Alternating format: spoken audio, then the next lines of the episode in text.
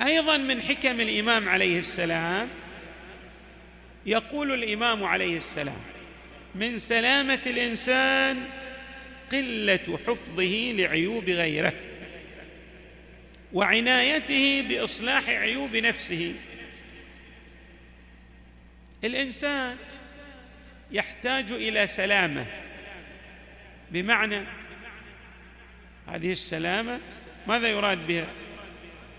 يلازمها الاطمئنان والسكينة والهدوء والرزانه والإنسان لا يتحصل على ذلك إذا أشغل فكره بتتبع عيوب آخرين.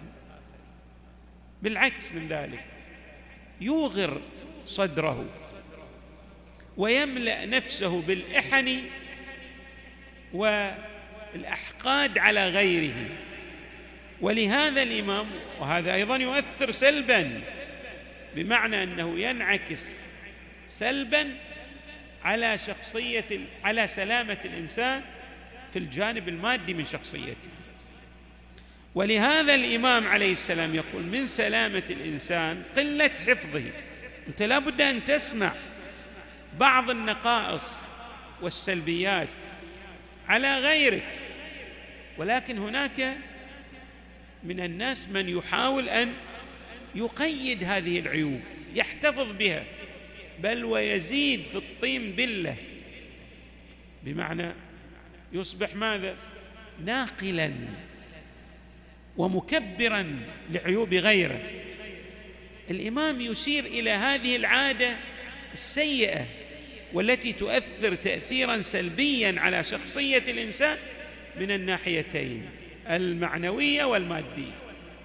ويقول على الإنسان أن يلتفت إلى سلامته التي تؤثر أو تعطيه الاطمئنان والسكينة والدعاء أيضا. من سلامة الإنسان قلة حفظه لعيوب غيره. بعد الجانب الثاني وعنايته بإصلاح عيوب نفسه. أيضا يهتم. طبيعة الإنسان الهادف الرسالي أن يهتم إلى تكامل شخصيته. هناك جانب في كل شخصية من الشخصيات ما عدا من اجتباهم الله واستخلصهم. هناك جانب من النقائص والعيوب وعلى الإنسان الرسالي والهادف كما أشرنا أن يهتم بإصلاح هذا الجانب جانب النقص.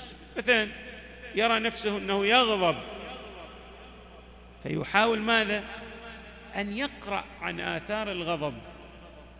ويحاول أن يتحلم ليكون حليما.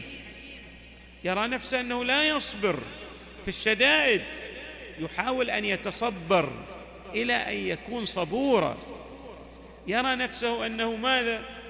تصدر منه بعض الهفوات. يحاول أن يقيد يكبح من جماح نفسه.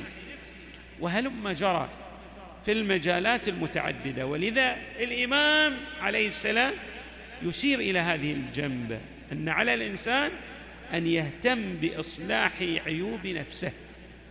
بمعنى أن ينشغل بهذا الجانب. يوليه اهتمام.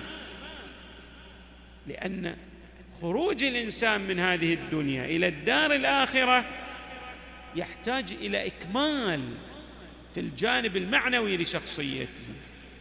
وإكمال هذا الجانب يؤهله إلى علو الدرجات ورفيع الرتب عند الله تبارك وتعالى.